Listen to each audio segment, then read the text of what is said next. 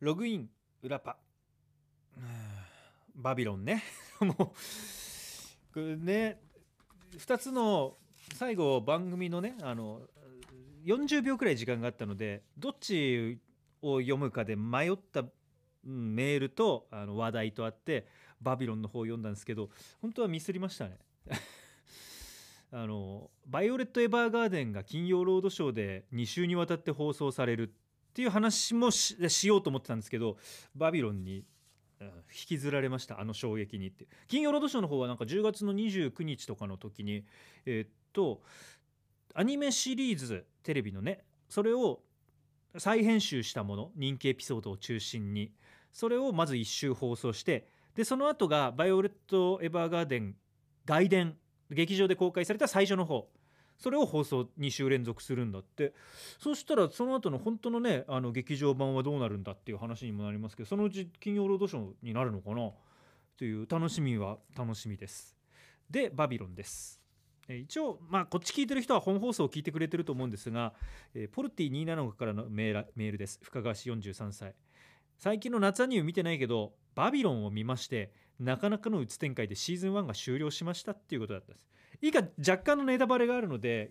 嫌だっていう人はここからにふんぐらい聞かないといいのかなまあでもそんな、まあ、ネタバレない感じでやります。バビロンは見ましたか。あれいつにせんじゅうきゅうねんの終わりからにせんにじゅうねんの頭ぐらいじゃないかなって思うんです。コロナになる前だと思いますよ。直前だと思いますよ。あのねまず始まった瞬間なんだこのうつて展開はうつ展開ですけど暗いんだけどすごい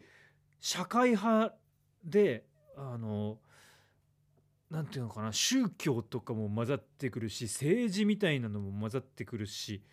うわなんだって思ってめっちゃ毎週楽しみに見たんです。でえーっとまあ、最後に会社の中のアニメ好きな人とかあとは僕のね大学時代からのアニメオタクの友達とかとのグループラインで、まあ、やり取りした結果ですけどバビロンとは一体何だったのかっていうのでバビロンについての語りがもう全部終わったっていう一体何だったのかに他の誰かがこうじゃないこうじゃないっていうことはなくバビロンとは一体何だったのかうん、っていうので全てが終わりましたっていう作品でしたね。姉様見ました最後まで。あ見たんだけど覚えてない。うんなんだまずねなんかあの悪女がいるんですけどすげえ怖えんすよ。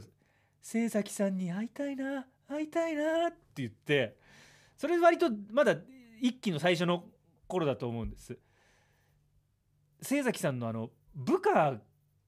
がもうね手足を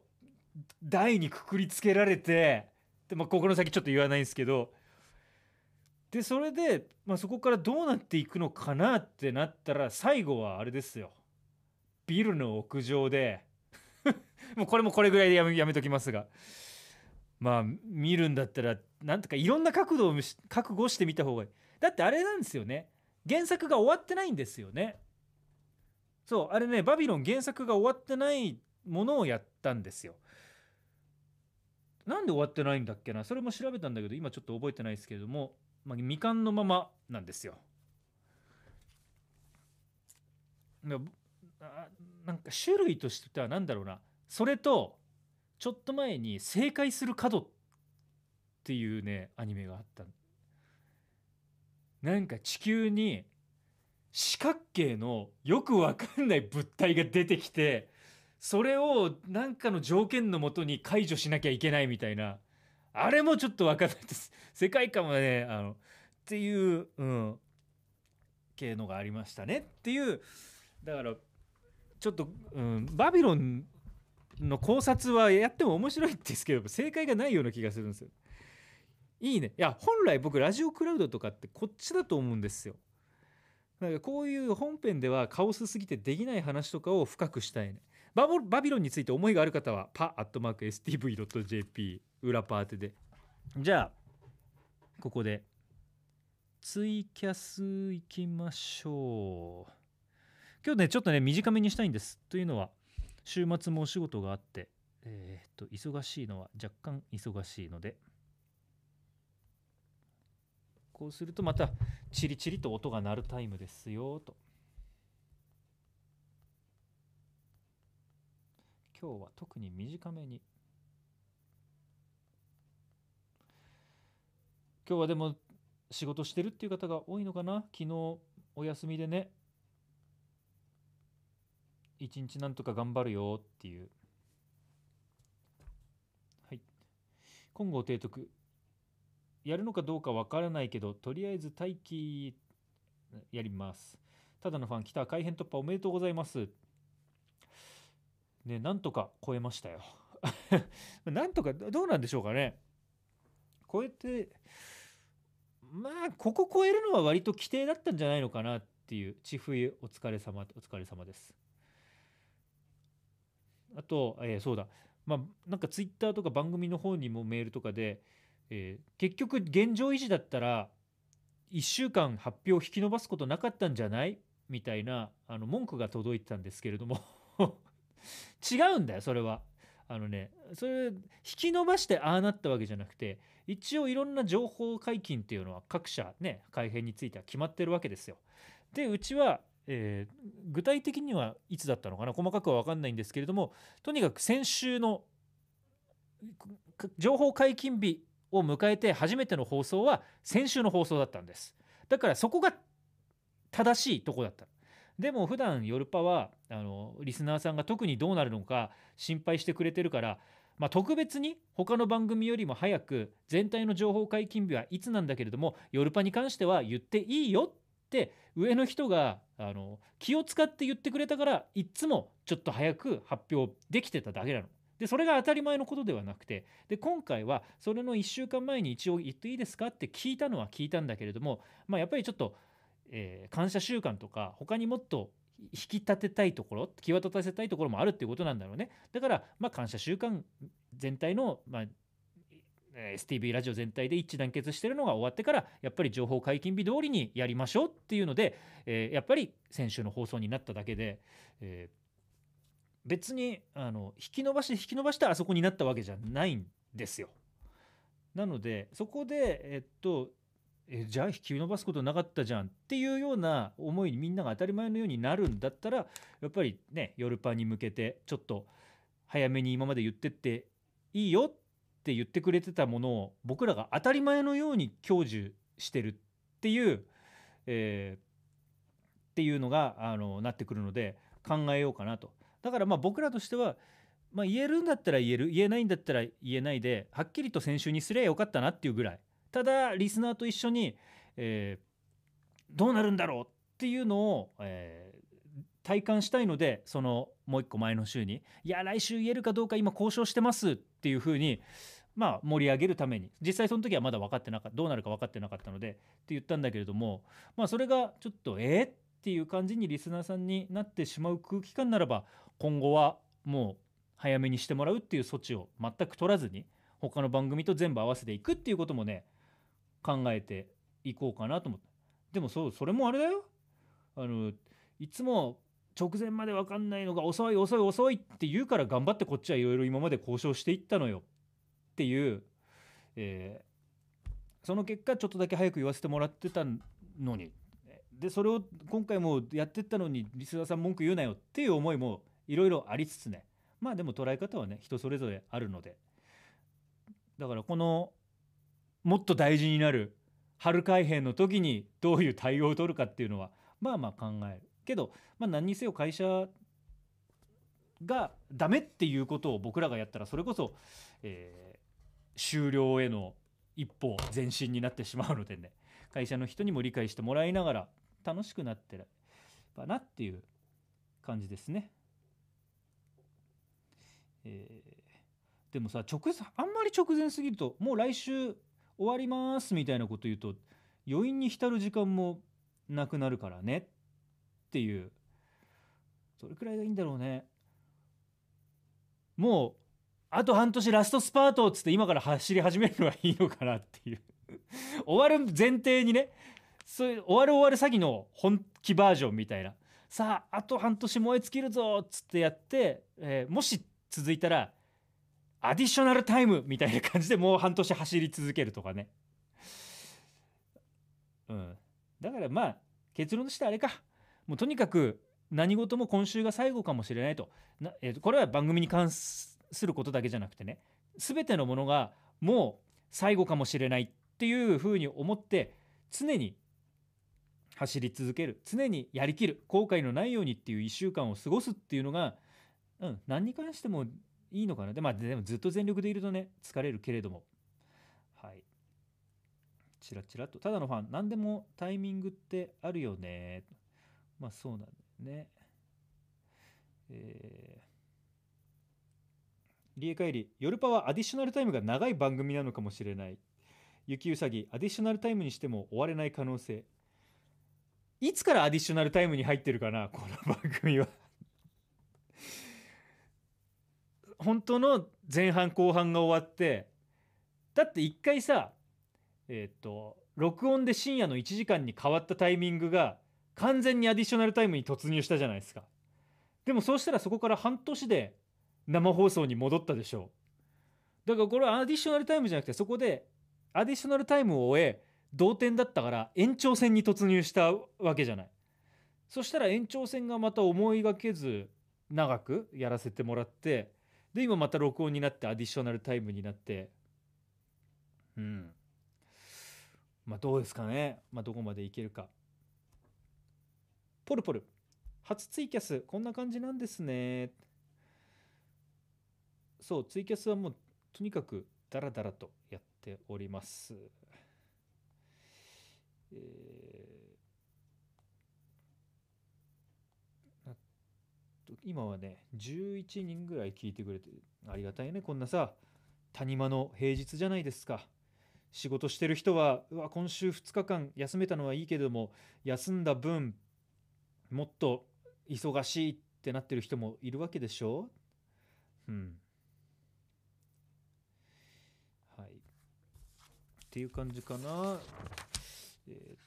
とはいあとじゃあメールいっこいきましょうか。札幌市中央区在住のさんじゅうきゅうさい シーアンドビー 野郎、秋の改編突破おめでとうございます。本格的なリスナーになってからさんねんはんほど経ちますが、タイミングの問題もあり未だイベントに参加できていませんので、じゅっしゅうねんイベントにはぜひ参加したいと思います。オンかオフかは分かりませんが、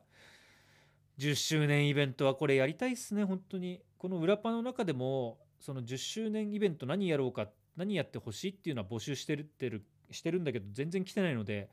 どんどん送ってきてください。パアットマーク エスティーブイドットジェーピー。 やっぱり基本的にはアニソンイベントよ。もうこの夜パの根幹でもある、まあ、ディージェー なのか生歌ステージなのか分かんないけども、何にせよアニソンよ。あとはどれだけ人が集まれるかとね。あと会場は例えば借りることができたと、で新型コロナのガイドラインに沿ってやることができたってなっても、まあリスナーさんがねまだ慎重になって行きづらいっていう人もいるわけじゃないですか。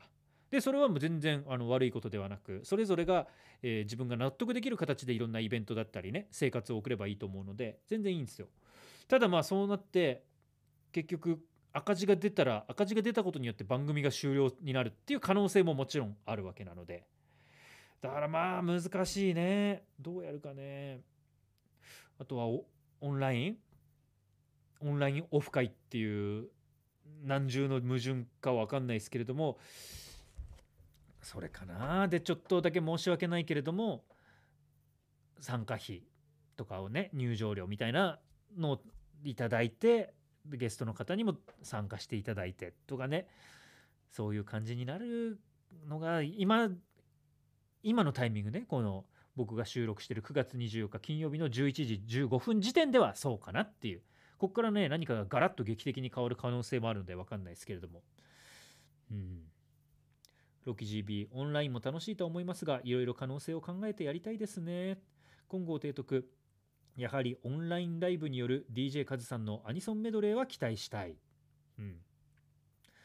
あとだからそうオンラインの著作権とかもいろいろどうなってんでしょうね。そういうのもねクリアしていかないと。えー、そして シーアンドビーアール はね続きがあるんです。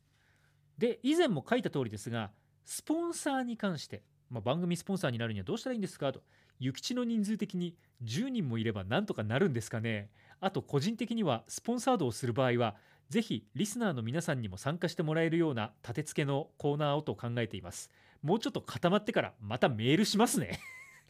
エスティーブイ さんの営業さんには別ルートからアタックしておきます。本当に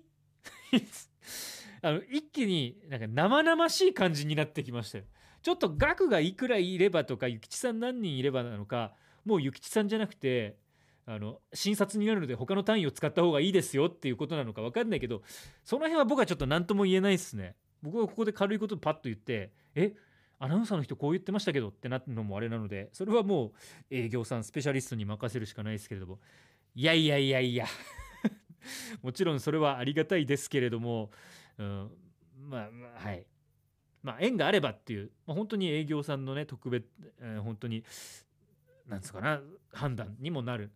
個人でなれんのかな。なれない。個人ではなれないんだ。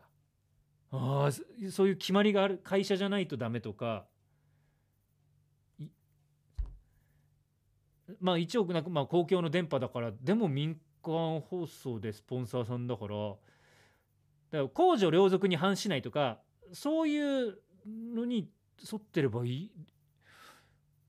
でも例えばさえっとなんとかなんとか法律事務所だったらいいわけじゃないですか個人の名前がついていても。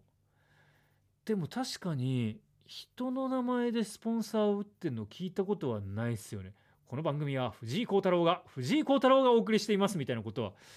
なんかやっぱり会社とか目的、うん、がないとなれない。分かんないそういうのも。おーロキ ジービー 個人はどこもダメなはずって書いてそうなんだ。まあそうなってた時に、まあ、ならないと思いますけどその人が何か問題を起こしてしまった時にどうするかもあるし、えー、その人が選挙に出馬しますってなった時に扱いもどうなるか分かんないしうーんやっぱりそういうのは僕が軽く何か言えないので、えー、とスペシャルなあのちゃんとあの特技を持っている営業さんに聞いてもらうっていうことかなっていう、はい、今後テクトークも個人は基本的にダメで個人事業主とか企業とかならありかなと、うん、中井英作商店とか OK でしたもんねあれ、うん、だそういう感じなので、ね、だから藤井幸太郎有限会社みたいなのを僕が作ればいいんだねっていう。でそれがちゃんと放送で シーエム を流すに値する。多分